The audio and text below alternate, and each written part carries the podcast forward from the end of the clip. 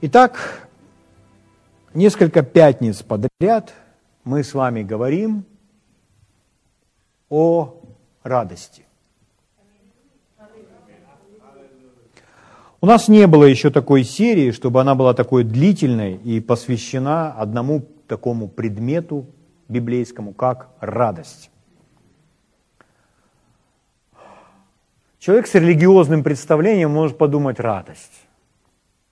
Неужели это настолько важно, чтобы, чтобы, чтобы так много говорить о радости? Ну, а зачем нам чье-то мнение? И зачем нам чей-то взгляд? Если мы хотим ответить себе на этот вопрос, нам нужно знать, что по этому поводу говорит Библия. Поэтому если Библия уделяет этому достаточно много времени, значит нам нужно разобраться, почему это важно.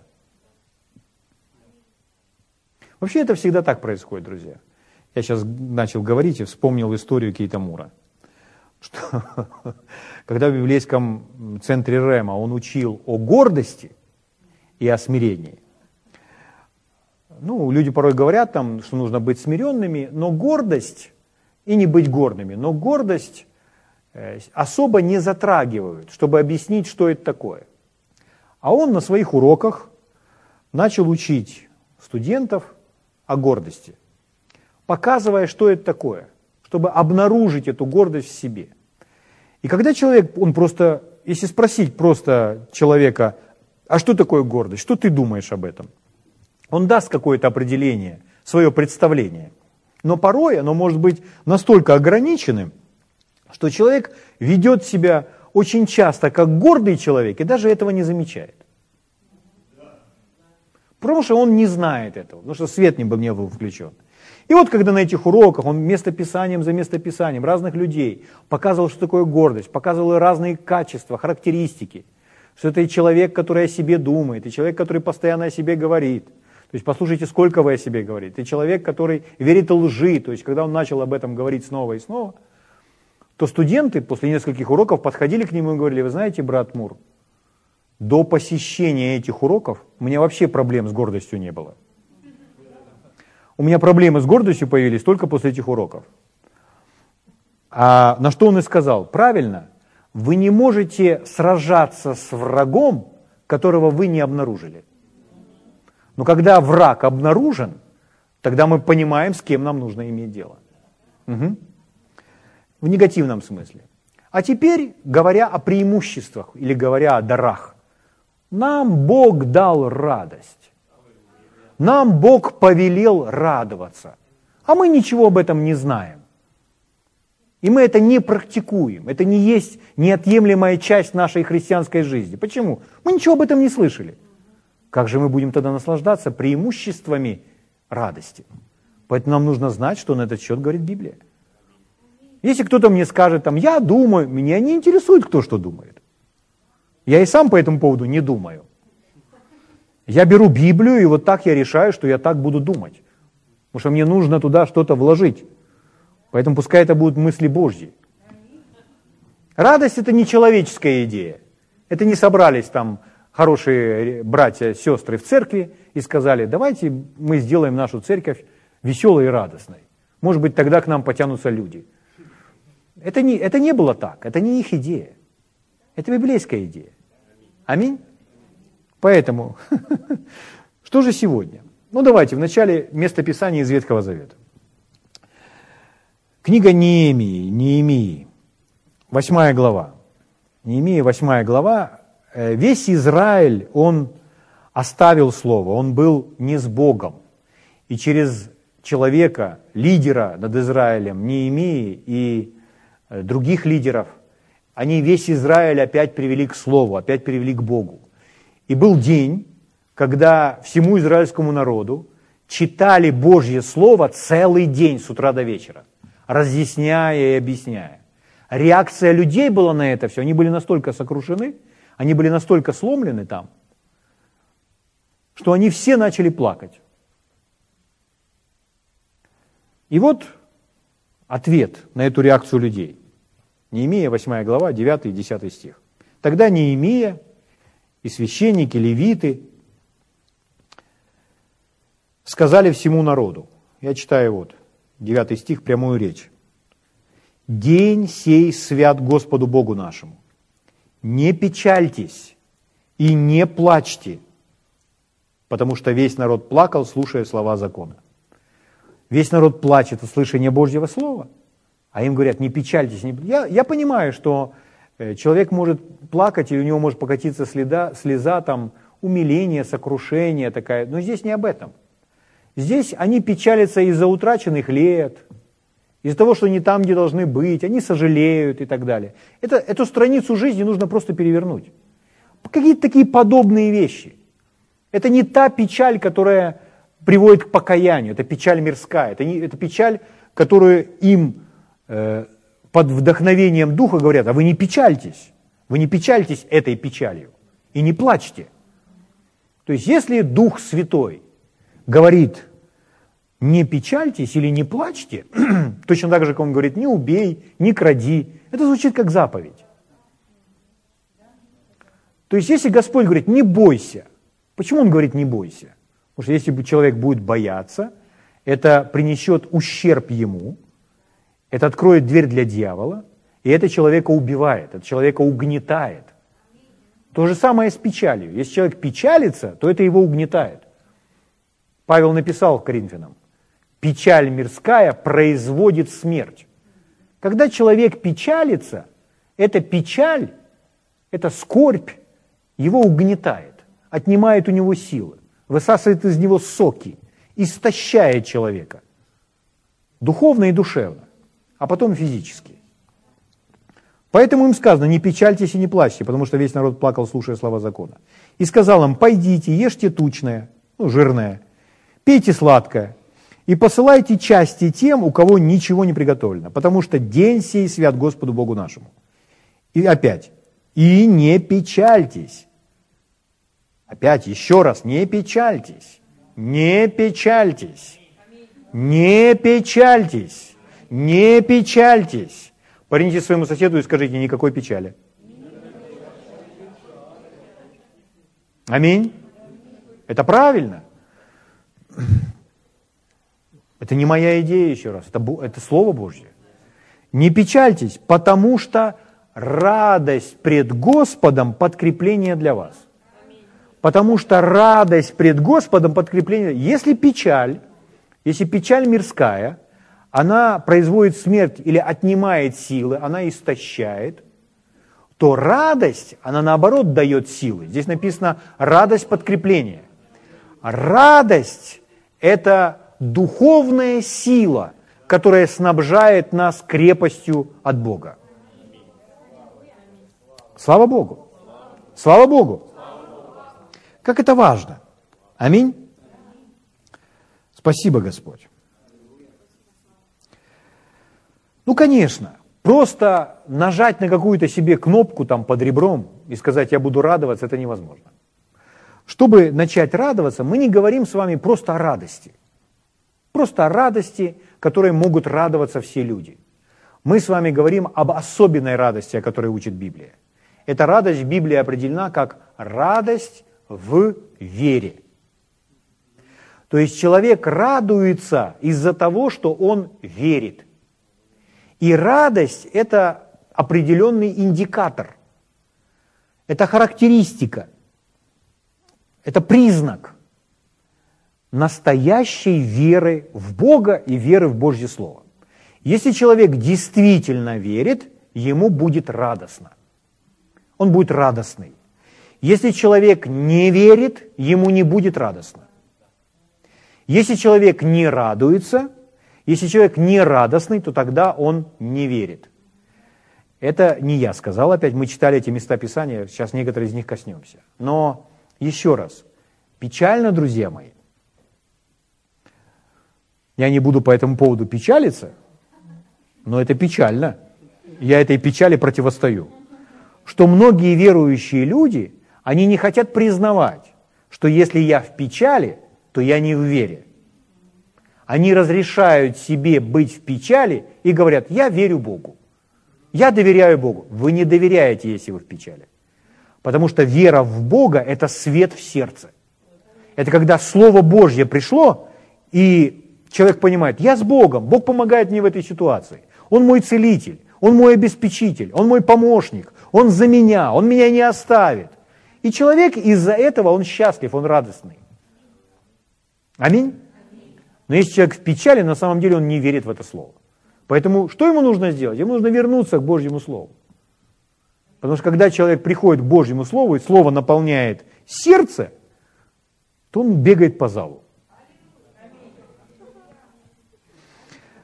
Смотрите, вы знаете хорошо это место Писания, я просто прочитаю, чтобы вы увидели, что это всюду.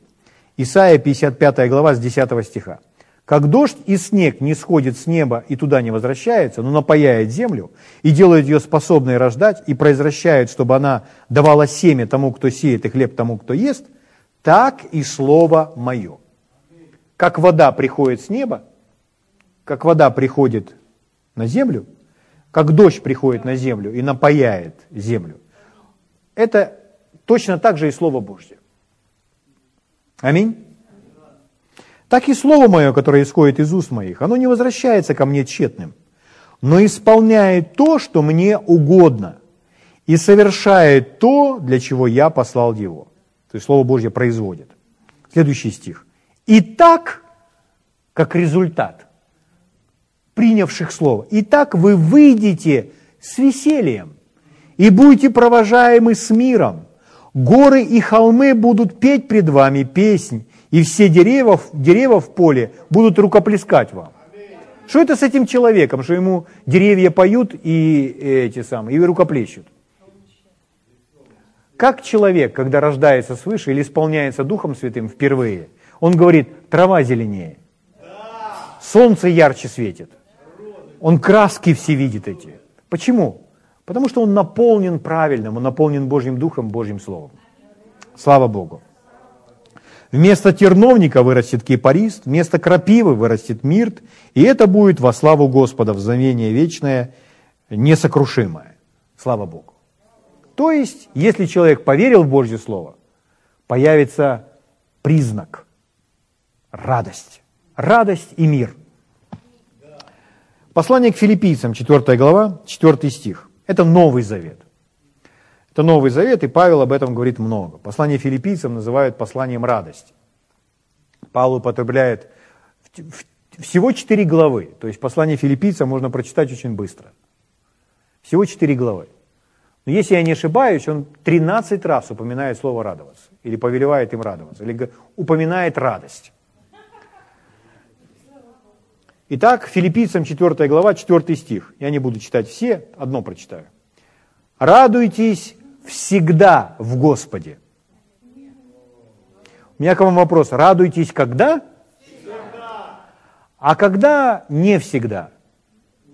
Никогда. То есть для радости, потому что она подкрепление, она делает нас сильнее, правильно всегда радоваться. И вы скажете, если вы честны с собой, то вы скажете, хм, я не умею. Правильно, слава Богу, вы на правильном месте. Мы здесь этому и учимся.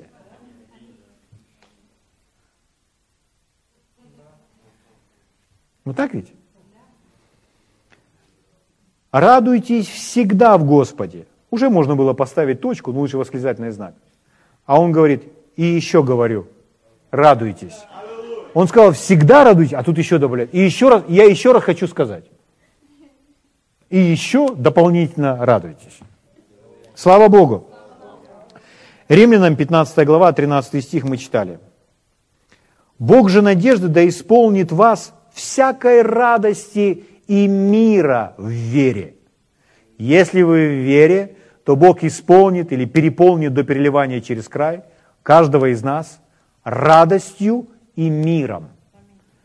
Это они неотделимы. Радость и мир неотделимы друг от друга. Там, где мир, там радость. Там, где радость, там мир. Но это радость и мир в вере из-за того, что мы поверили Богу, из-за того, что мы поверили Его Слову. Я помню ту, тот, тот свой впервые, когда я пережил, как Слово Божье разговаривает со мной. Я читал книжку и понял, что ну, из мест Писания, из книги брата Хейгена о том, что я исцелен. И я выскочил с постели, прибежал к Оле и начал читать ей эту книгу и говорить ей, Оля, 1 Петра 24, он грехи наши сам вознес телом на древо, дабы мы избавились от грехов, жили для правды, и ранами его вы исцелились. И я говорю, Оля, мы исцелены. Я был счастлив. Я обо всем забыл. Я, мы, мы, мы смеялись, мы восхищались. Почему? Слово Божье пришло к нам в 94 году. Впервые, летом, об исцелении. И с тех пор мы больше не болели. Слава Богу.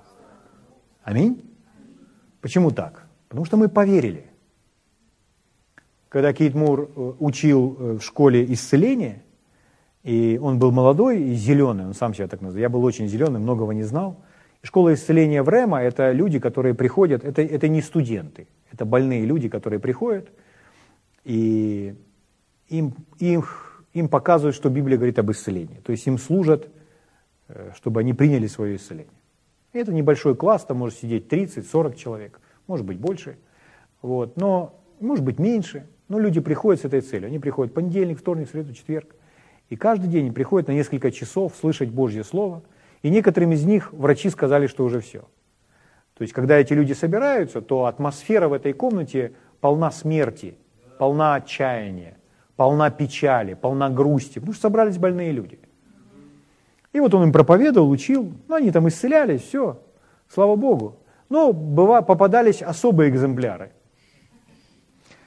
Э, пожилые люди в возрасте, и один из них сказал, э, слушал, как этот молодой человек ему проповедует Божье Слово, цитирует эти места Писания, он говорит, ну и потом после собрания говорили, и он говорит, ну как, как вы?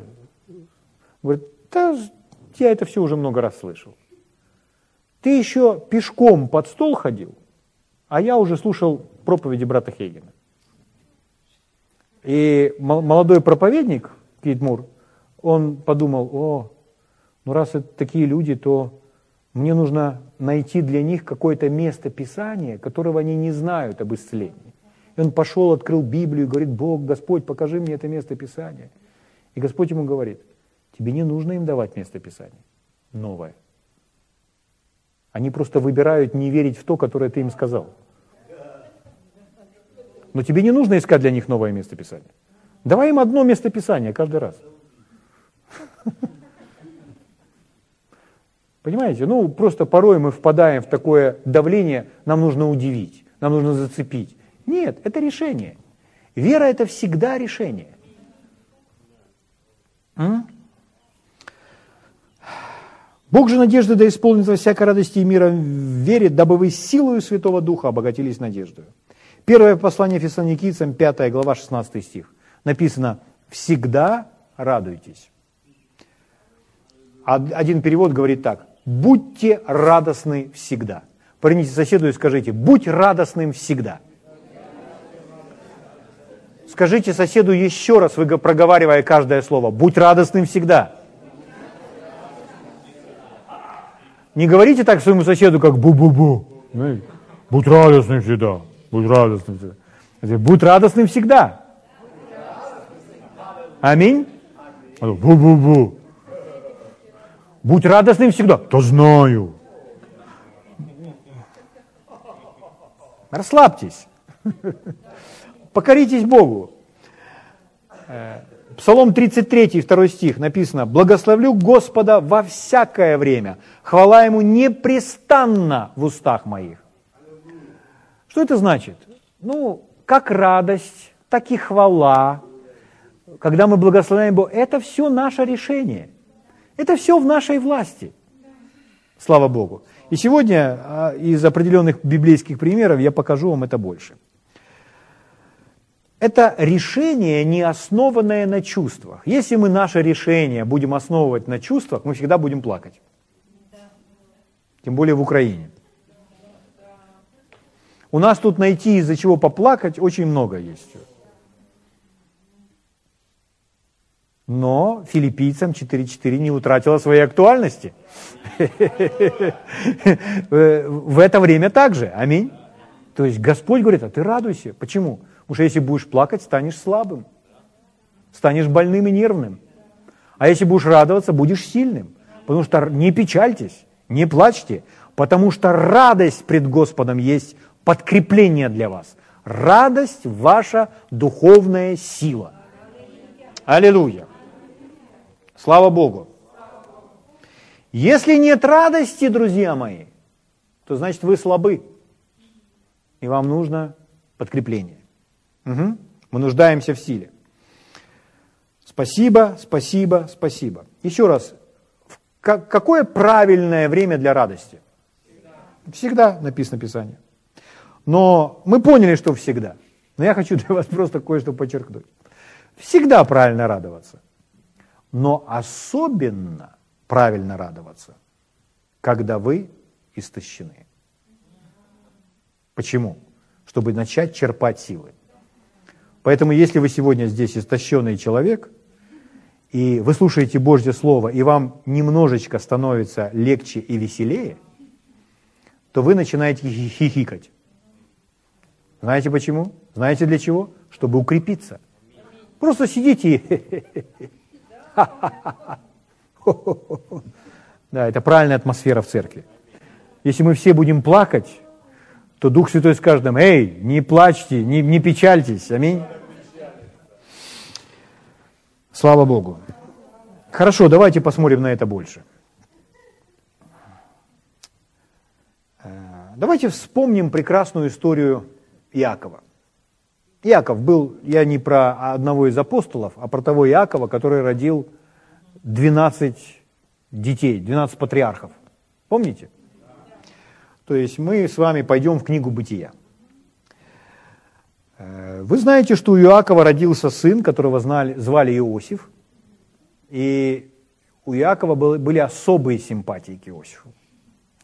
Он ему и одежду сшил, и всячески его и общение с ним имел особенное. Ну, а братьям, у братьев определенная ревность, братьям это не нравится. Ну, на, на, кого, на ком они могут это выплеснуть или оторваться, ну, как угодно, да. То есть на ком? Ну, на Иосифе, когда рядом нету папы. Поэтому что они сделали? Они вначале бросили его в ров, потом вообще хотели его убить, братья родные. Ну, потом решили не убивать, один из них поднадоумил, а просто проходил караван с рабами, и они продали его в рабство. А одежду с него сорвали, измазали кровью козленка или животного, принесли к отцу и сказали, папа, Иосифа разорвал какой-то злой зверь дикий зверь. Представляете, какая история это? Папа, он не знал, куда деться. То есть папа потерял своего любимчика. Его больше нет. Он мертв. Угу. Но правда заключается в том, что он не мертв. Он жив. Его любимчик жив, а папа убивается горем. Его сын жив, а папа мучается из-за того, что сын погиб. Что это значит? Ну, прежде всего, друзья мои, если кто-то что-то говорит, это совсем не обязательно правда. Поэтому не нужно верить всем и всюду. Если начать верить всем и всюду и проглотить все, что нам с вами дадут, то мы точно будем плакать. Нужно научиться фильтровать. Нужно быть медлительным на то, чтобы верить каждому. Ты чему нас учишь? Что не доверять людям? Не доверять людям. Нужно доверять Богу. Как доверять Богу? Как доверять людям, доверяя Богу? То есть Господь да, даст вам понимание, знак, внутреннее свидетельство. Вы знаете об этом. Как Петр молится там в доме Корнилия, и Господь говорит, вот там придут сейчас люди, иди вместе с ними, это я их послал. Поэтому они говорят, иди к нам, и Петр идет к ним. Петр идет к ним, потому что они его позвали. Нет, потому что Бог его ведет туда. То есть Петр послушен Богу, а не послушен людям. Поэтому Петру не нужно, а может они готовят мне какую-то ловушку, ему не нужно об этом думать. А может они там для меня западню какую-то устроили, эти язычники, а я еврей, может побьют меня сейчас там палками. Ему не нужно об этом думать. Почему? Бог меня туда ведет. Раз меня Бог туда ведет, все со мной будет хорошо, все со мной будет нормально. Аминь. Слава Богу. Поэтому не нужно верить каждому человеку. Не нужно верить, если кто-то что-то говорит, средства массовой информации, или выдали какую-то новость, не нужно все проглатывать. Если кто-то о чем-то говорит, это совсем не значит, что это правда. Здесь Иакову родные, его, его дети, его сыновья говорят. Но это была ложь, это был обман. Его мальчик жив, его мальчик здоров, его мальчик хорошо кушает уже в доме Патифара. Аминь. Уже с искушениями борется.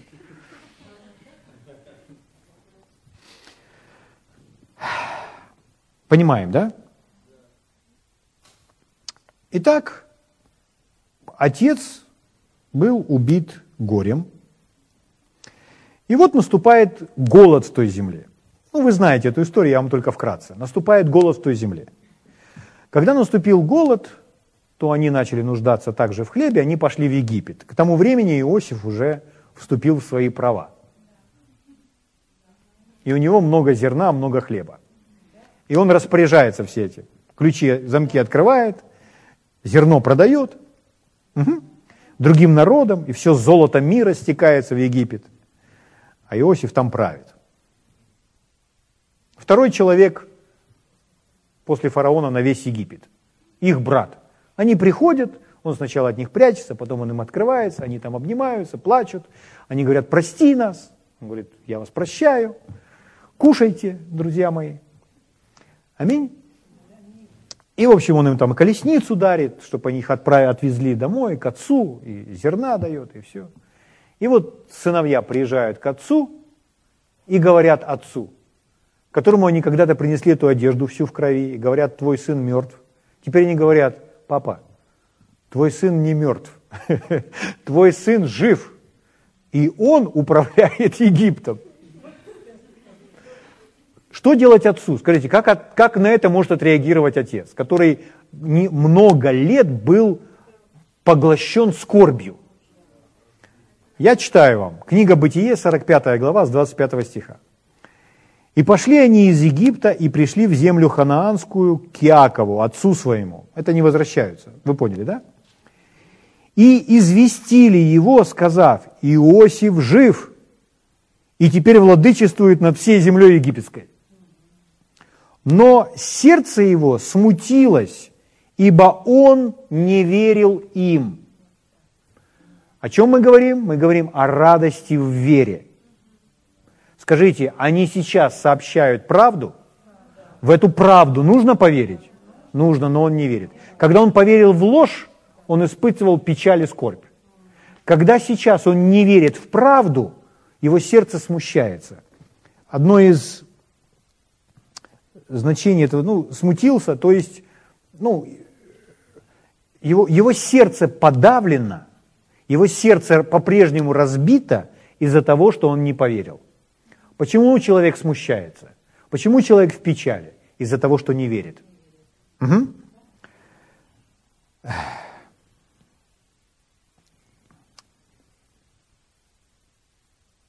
Смотрите, что Петр пишет. Не открывайте, я вам напомню, мы читали это много раз.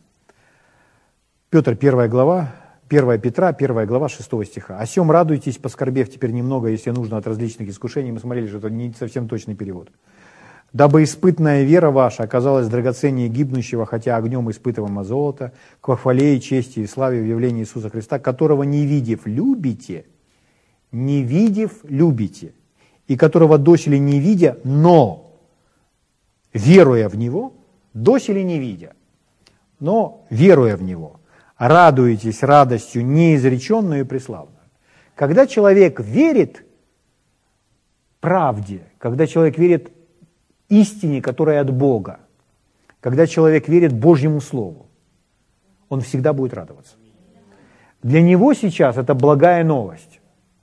Твой сын не умер, твой сын жив. Разве это не благая весть? Это благая весть. Мой сынок жив. Нужно радоваться. Я считал его мертвым, а он живой. Угу. Почему не радуется Иаков? Потому что не верит. 45 глава, 26 стих. «Известили его, сказав, Иосиф жив, и теперь владычествует над всей землей египетской, но сердце его смутилось, ибо он не верил им». Вот это слово «смутилось», Стронг дает такое значение «смутиться», «терять силу», «изнемогать». То есть человек по-прежнему в состоянии неверия, в состоянии отчаяния, в состоянии скорби, в состоянии печали. И он продолжает терять силу и изнемогать. То есть Иаков терял силу и изнемогал, потому что не верил. 27 стих. Когда же они пересказали ему все слова Иосифа, которые он говорил им – и когда Иаков увидел колесницы, которые прислал Иосиф, чтобы вести его, тогда ожил дух Иакова, отца их. Почему ожил его дух? Потому что он поверил. Он сначала услышал эти слова, и сердце его по-прежнему смущено, потому что не верит. Но когда он послушал больше, он услышал всю историю, которая случилась с Иосифом, когда увидел эти колесницы, что является явным свидетельством того, что, они, ну, что кто-то благоволит к ним в Египте. Аминь. И что случилось с сердцем его, что с духом его? Дух его ожил. Как только поверил, дух ожил. Вы слушаете, вы сидите на собрании, слушаете Божье Слово и начинаете верить. Что происходит с вашим сердцем? Дух оживает. Это животворит. Аминь. Так Иисус учил. Слова мои – суть дух и жизнь. Аминь. Слава Богу. То есть, когда, когда он поверил, его дух ожил. То есть, я могу видеть его, этого старика. Я могу его видеть. Как он ходит, ну, он, может быть, смеялся, его дух ожил, может быть, слезы текли по его щекам, но это не было печаль. Он, он, он смеялся и говорил, он живой, он живой, мой сын живой, мой сын живой, ребята, мой сын живой, мой сын живой. Они смотрели, наверное, на своего старика и думали, слава Богу, что старик опять вернулся к жизни. Аминь. 45 глава, 28 стих. «И сказал Израиль, довольно, еще жив сын мой Иосиф, пойду и увижу его, пока не умру. Все, он уже строит план, он, уже туда, рвется туда, чтобы увидеть своего сына. Слава Богу. То есть он моментально ожил, когда поверил. В книге притчи, 15 глава, в 13 стихе написано, «Веселое сердце у Иакова стало веселое сердце». Он ходил, смеялся и говорил, все, отправля, отправляюсь к моему сыну. Он живой. От, едем к нему. Где эта колесница? Давайте. Давайте, не будем терять время. Вперед. Веселое сердце делает лицо веселым. То есть, если человек говорит, ну, я радостный, ну, внутри. Это ложь. Это не так. Если у вас внутри есть радость, если вы радуетесь, это обязательно будет заметно на лице. Слава Богу. Как, как это может быть заметно? Могут гореть глаза, на лице может быть улыбка или даже смех. Аминь. Слава Богу. Лицо будет светлым. То есть мышцы будут здесь расслабленным, лицо не будет нахмуренным. Я радуюсь. Это внутренняя радость. Библия так не говорит. Библия говорит, лицо делает веселым. Слава Богу. Знаете, к веселому, к веселому продавцу не страшно подойти. Мы, конечно, вообще с вами ничего не боимся. Но у меня, у меня разный такой experience, переживания бывают э, тут с, ну, с нашими разными продавцами. И бывает, дум, ты пообщаешься с этим человеком, то есть позадаешь ему вопросы относительно товара, а потом думаешь, что произошло с этим человеком? Что у него случилось? Что же он такой хмурый? Что же он такой злой? Угу. Мы должны приходить к ним полной радости. Слава Богу. Веселое сердце делает лицо веселым, и при, а при сердечной скорби дух унывает. Угу. Дух унывает, дух получает угнетение. То есть, друзья мои, печаль или скорбь – это не шутки. Это не просто какие-то игры такие. Это нечто несерьезное. Ну так, можно махнуть рукой. Нет, это серьезные вещи. Это убийца, который убивает. Он не убивает за один день, но он отнимет у вас радость и счастье на протяжении года, второго, третьего. Поэтому лучше этому противостать, чем раньше, тем лучше. Угу. И причина, причина мы знаем, почему есть печаль. Причина одна. Причина единственная, почему человек в печали, почему человек уны, унывает, почему человек в скорби. Он в неверии. Поэтому мы с вами должны, Писание говорит так, будьте скоры, э, медленны на слова и скоро или, или быстро принимать э, на слышание. Угу. Скоры на слышание и медленно на слова. Медленно на гнев. Угу. Но что касается радости, что касается веселья, мы должны быть очень скорыми людьми. Мы быстро должны реагировать. То есть появляется возможность, мы сразу ха-ха. Или сразу расцвет, расплываемся в улыбке. Почему? Возможность. Предоставилась возможность. Мы говорили с вами за детей. Маленький ребенок, у которого нет комплексов, только ну, с ребенком, у которым все нормально, если он уже не угнетен, то такого может... Маленький ребенок, который вот он только встал в этой, в кроватке. Встал в кроватке, он уже стоит и держится за эту кроватку. И вдруг звучит музыка. Хорошая какая-то, веселая музыка. Пум-па, пум-па, пум-па, пум. Ну, это сильно примитивная какая-то. Вот. Какая-то музыка. Что делает ребенок? Он, он в этой коляске начнет скакать. Не в коляске, в кроватке. Аминь. То есть должно пройти время. Его должны научить, что это нужно скрывать, что нельзя так себя вести. Потому что если мы все приходим в церковь, и наши ребята заиграли, и тут тум па па па па па па пара пам па па па па па а мы все пришли, а! Но люди так не делают. Люди держатся за спинку. А что с ребенком? А с ребенком? Поэтому будьте скорыми, быстрыми. На что? На улыбку, на смех, на радость, на пение, на танцы. У нас хорошая новость. Я захожу, ну, когда хорошая новость, а у нас хорошие новости очень часто. И если Оля видит, что я Оля, она понимает, о, и она сразу улыбается. Ей, ей нравится, когда я в таком состоянии. То есть, если я прихожу, она смотрит на меня, тоже не улыбается. Я шучу, такого не бывает. Итак, причина одна – неверие. И мы с вами скорые, быстрые, на улыбку, смех, песню, танец, радуемся. Слава Богу. Давайте еще одну историю. Вы дадите мне еще минут 10, 15, 20, 30, 40, 50. 30 дадим, да? Э, Деяние, 27 глава. Здесь история Павла. Чтобы все не читать, рассказываю вкратце.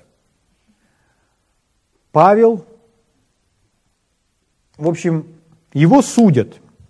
И Павел потребовал, чтобы его представили на суде в Риме.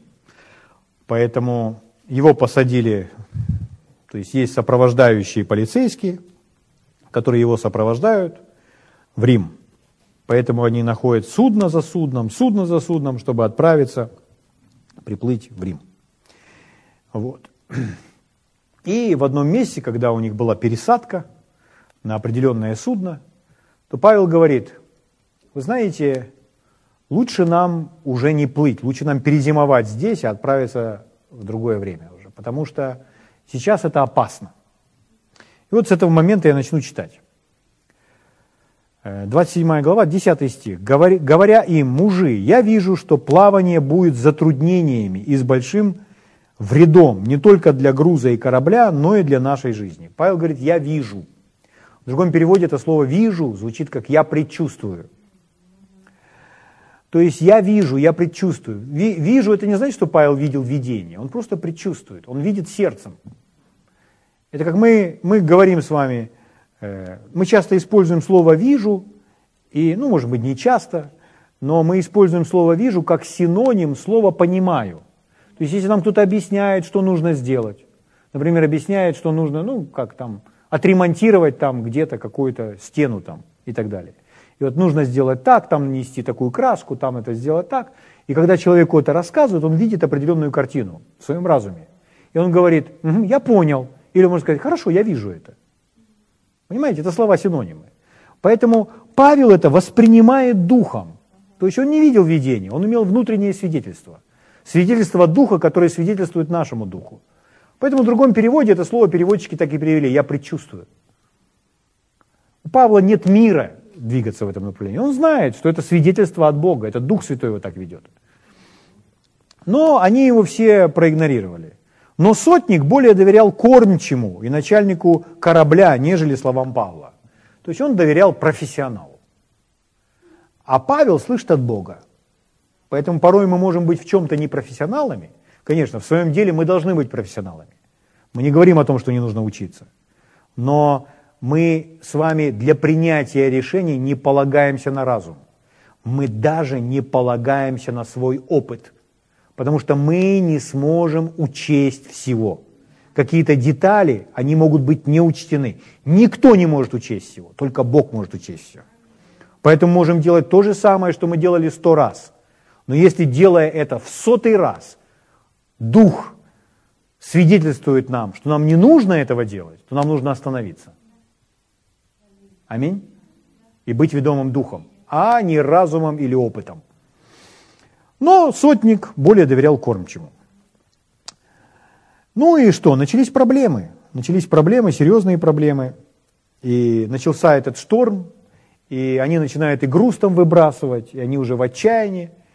Я перепрыгну, 18 стих. На другой день по причине сильного обуревания, то есть буря продолжается, начали выбрасывать груз. На третий мы своими руками побросали с корабля вещи. То есть, понимаете, там были торговцы – это все имущество. То есть люди теряют свое имущество. Люди попадают в убыток. Э, потому что просто, чтобы спасти свои жизни. Но как многие дни не видно было ни солнца, ни звезд, и продолжалась немалая буря. Представьте, друзья мои, что вы попали в, такое, такое, в, такое, такое, в такие обстоятельства. Что вы попали в бурю, и много дней не видите ни солнца, ни звезд. То есть небо всегда затянуто, всегда черное, всегда буря. Вроде бы день, вроде бы ночь, вы запутались уже, потому что все время темно, потому что вы в эпицентре шторма. И это не, не два часа. Не два часа, а это день за днем, день за днем, день, много дней. Тут порой воду отключат на три дня, и, и у человека нет настроения, понимаете? А тут много дней среди бури. Угу. И дальше написано, наконец исчезла всякая надежда к нашему спасению. Понятно? Значит, исчезла надежда, исчезло ожидание. Люди не ожидают, что случится нечто лучшее. Они уже понимают, мы не спасемся. Кажется, конец. Кажется, мы пропали. Вот и настал конец моей жизни. Моя семья больше меня не увидит. Что это такое? Так может мыслить человек, который потерял надежду, который не ожидает, что он встретится со своими родными и близкими. Угу. Хорошо. И посреди всего этого, 21 стих, «И как долго не ели, то Павел, став посреди них, и вот это все, этот шторм, буря, людей там рвет через борт, да, может, прямо на палубу, уже груз повыбрасывали. Павел становится перед всеми, держится за какую-то там, за что-то держится, я думаю, потому что шатает же. И Павел говорит, смотрите, и как долго не ели, то Павел, став посреди них, сказал, мужи, надлежало послушаться меня и не отходить от Крита. Это знаете, как звучит? Это звучит так. Я же вам говорил. Вы скажете, ну это вообще запрещенный прием, так не нужно. Ну, в Библии есть подобное. Надлежало послушаться меня, не отходить от Крита, чем и избежали бы всех этих затруднений и вреда. Теперь же, но теперь, потому что я думаю, теперь-то вы меня слушать будете, теперь убеждаю вас ободриться. Убеждаю вас ободриться. У них надежда пропала, у них никакого положительного ожидания. А я убеждаю вас ободриться, потому что ни одна душа из вас не погибнет, а только корабль. Корабль мы уже не спасем, но ни одна душа из вас не погибнет. Поэтому ободритесь. Жить будете, ребята. Угу. И вот, друзья мои, вам проповедник говорит ободриться. Я не знаю, что у каждого из нас происходит. Порой мы приходим так, как после своих жизненных бурь в, это, в этот зал. Уже пропала всякая надежда. А Павел выходит за кафедру и говорит, вы не умрете, еще будете жить. Поэтому ободритесь. Аминь. И что нужно сделать? Ободриться, сейчас мы больше внимательно исследуем это слово, это решение воли. Этим людям нужно было решить. Сейчас разберемся, что. Но я хочу прежде всего вот на что, что отметить. Почему Павел, он не взял перед всеми этими людьми, держась за мачту, как Иисус, море, утихни, перестань. Почему Павел не сделал этого? Он не мог этого сделать, потому что Бог не вел его на тот корабль. Бог вел их не садиться на этот корабль. Но Павла силой заставили, поэтому люди, которые силой не заставили Павла и не послушались Бога через Павла, и сели на этот корабль, они потеряют весь груз и потеряют весь корабль, потому что они не послышались Бога. Они не слушались Бога. Но жизни их спасутся. И знаете почему? Потому что на судне находится Павел, который обо всем молится, и поэтому милость будет всем им явлена. Но чтобы не попадать в подобные переделки, нужно быть просто ведомым духом. Идти туда, куда Бог ведет, и не идти туда, куда Бог не ведет. Угу. Поэтому Павел не запретил морю и, и буре, и шторму, потому что это не тот случай. Угу. Поэтому корабль весь все потеряют, потеряют они. Итак, он говорит, ободритесь среди шторма. Прямо среди, еще по-прежнему качает. Они по-прежнему не ели, но уже ободритесь. Ибо ангел Бога, которому принадлежу и которому служу, явился мне в эту ночь. Поэтому, слушая Павла, можно так сказать, какая радость, что проповедник все-таки вместе с нами здесь. То есть, если бы не проповедник летел с нами на этом самолете, что бы с нами было вообще? Если бы не проповедник был в этом корабле, если бы не проповедник был в этом поезде, что бы было со всеми нами? Явился мне в эту ночь. 25 стих. «Посему ободритесь, мужи, ибо я верю Богу, что будет так, как мне сказано». Он еще раз говорит, ободритесь. Эй, ободритесь! 33 стих. Перед наступлением дня Павел уговаривал всех принять пищу. Ну, там они опять груз продолжали выбрасывать, там, и они не особо его еще слушают.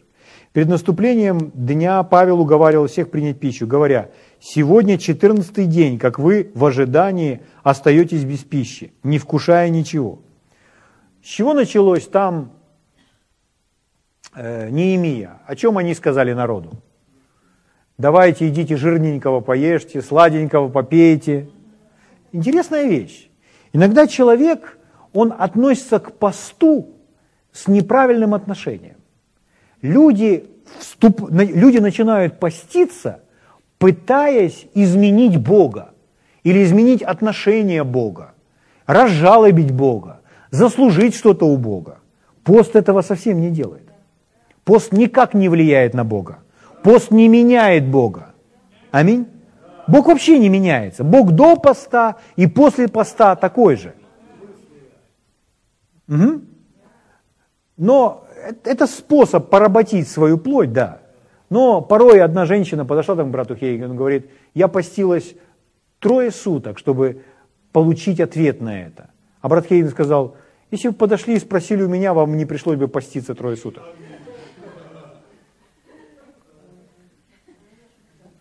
Это не значит, что э, пост уже отменен.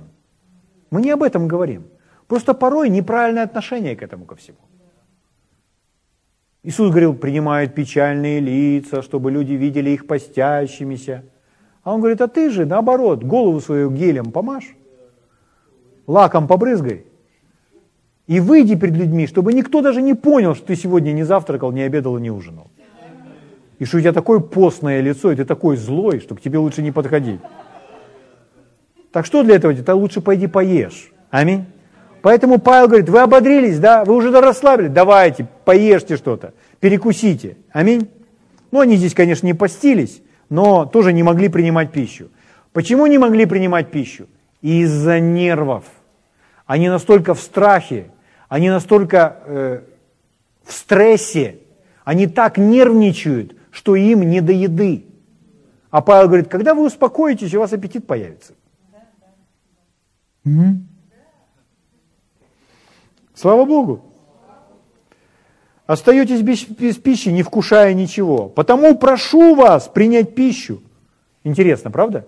Проповедник просто просит людей поесть. Поешьте верой. Это послужит к сохранению вашей жизни. Ибо ни у кого из вас не пропадет волос с головы, как он выразительно начинает говорить.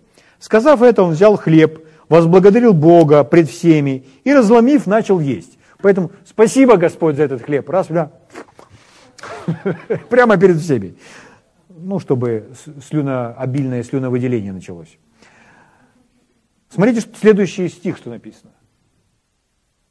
Тогда все ободрились и также приняли пищу. Тогда все ободрились.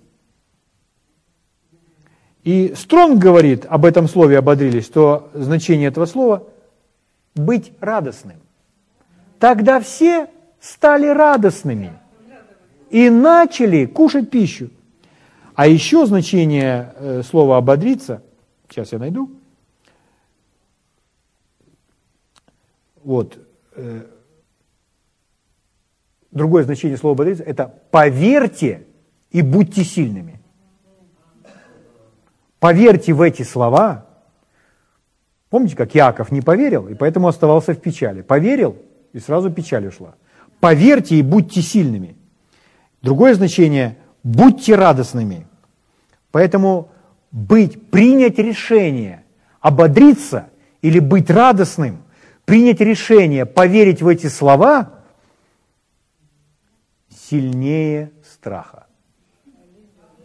Потому что вокруг бушует шторм, но когда человек решает быть радостным,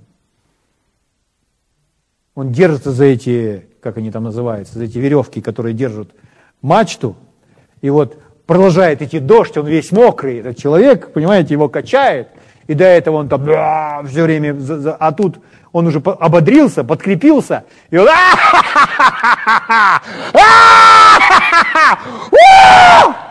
прямо посреди шторма. Почему? А я не умру. Слава Богу. Прямо в лицо страху. И что это? А это выбор. Это решение. Слава Богу. М-м-м. Поверить и укрепиться. Это ваш выбор. Парните соседу, скажите, ободрись. Будь радостным. И будешь сильным. Там написано в 37 стихе, было же всех нас на корабле 276 человек. 276 человек. Павел их всех спас. Слава Богу.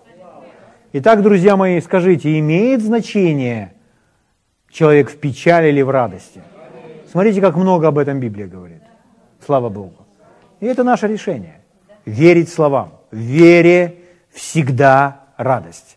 Как поверил, так радостно стало. Аминь. Давайте встанем на свои святые ноги.